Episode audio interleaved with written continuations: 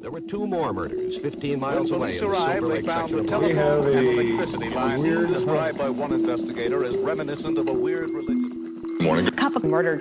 Bullying is a terrible thing to endure.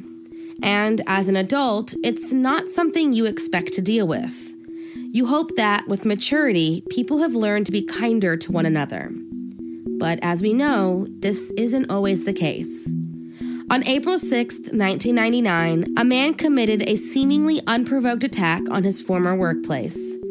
It wasn't until an inquest was performed in its aftermath that the massacre was explained by a case of adult bullying. So, if you like your coffee hot but your bones chilled, sit back and start your day with a morning cup of murder.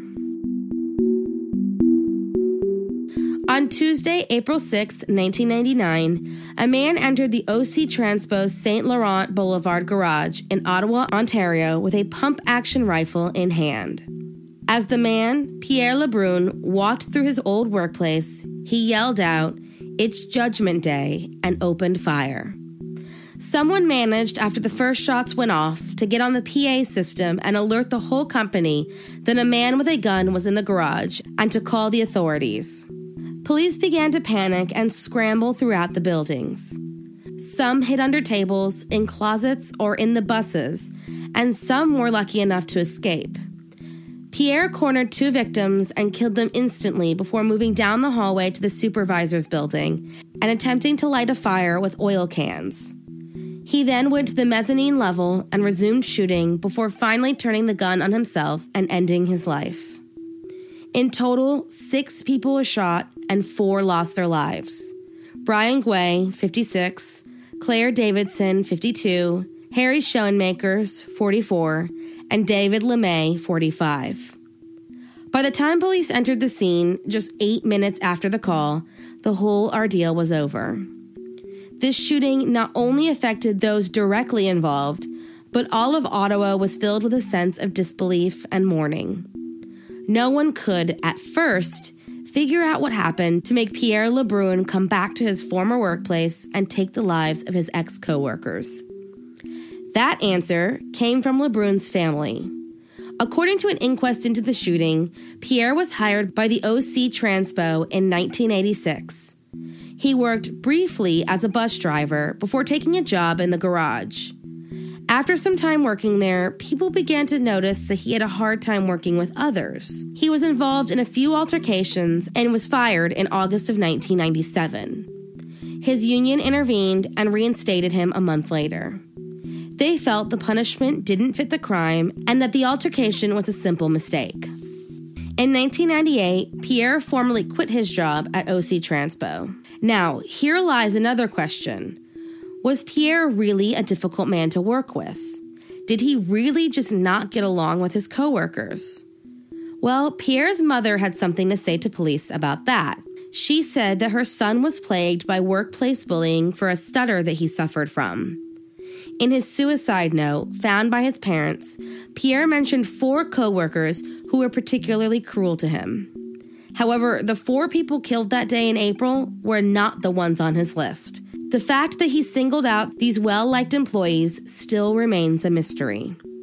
Investigators did find out that he went to his superiors to complain about the constant teasing, and it was ignored. The atmosphere, the constant taunting, and the adult bullying became too much, and Pierre slipped into a deep depression that was only worsened by his overuse of marijuana. A depression that left him in the mindset so dark that he went on a murderous rampage and ended his life.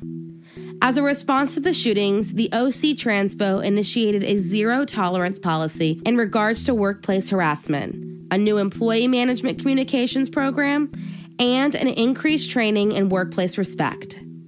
Had all of this been in place in 1999, then maybe five people would still be alive. Thank you for joining me in my morning cup of murder. Please join me again tomorrow to hear what terrible thing happened on April 7th. Don't forget to rate and subscribe and let me know how you like it. If you want to help support the podcast, there's always Patreon or just sharing it with your true crime obsessed friends.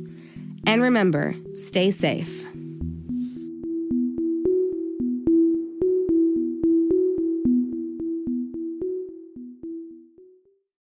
This episode is sponsored by Motherhood Unstressed CBD.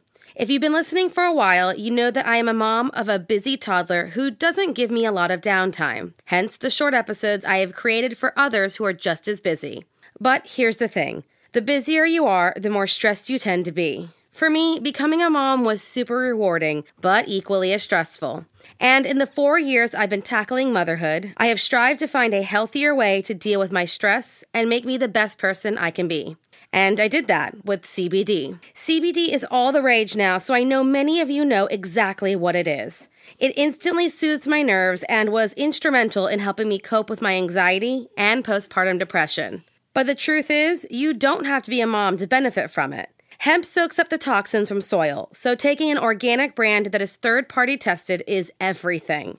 Motherhood Unstressed CBD is organic, USA grown hemp that is completely legal and ships right to your door anywhere in the USA. We all face times of stress and anxiety in our lives. It's comforting to know that there is a natural and safe solution for these common problems that was designed by moms for moms. Purchase your organic CBD at motherhoodunstressed.com and start feeling more blissful and present in your own life today.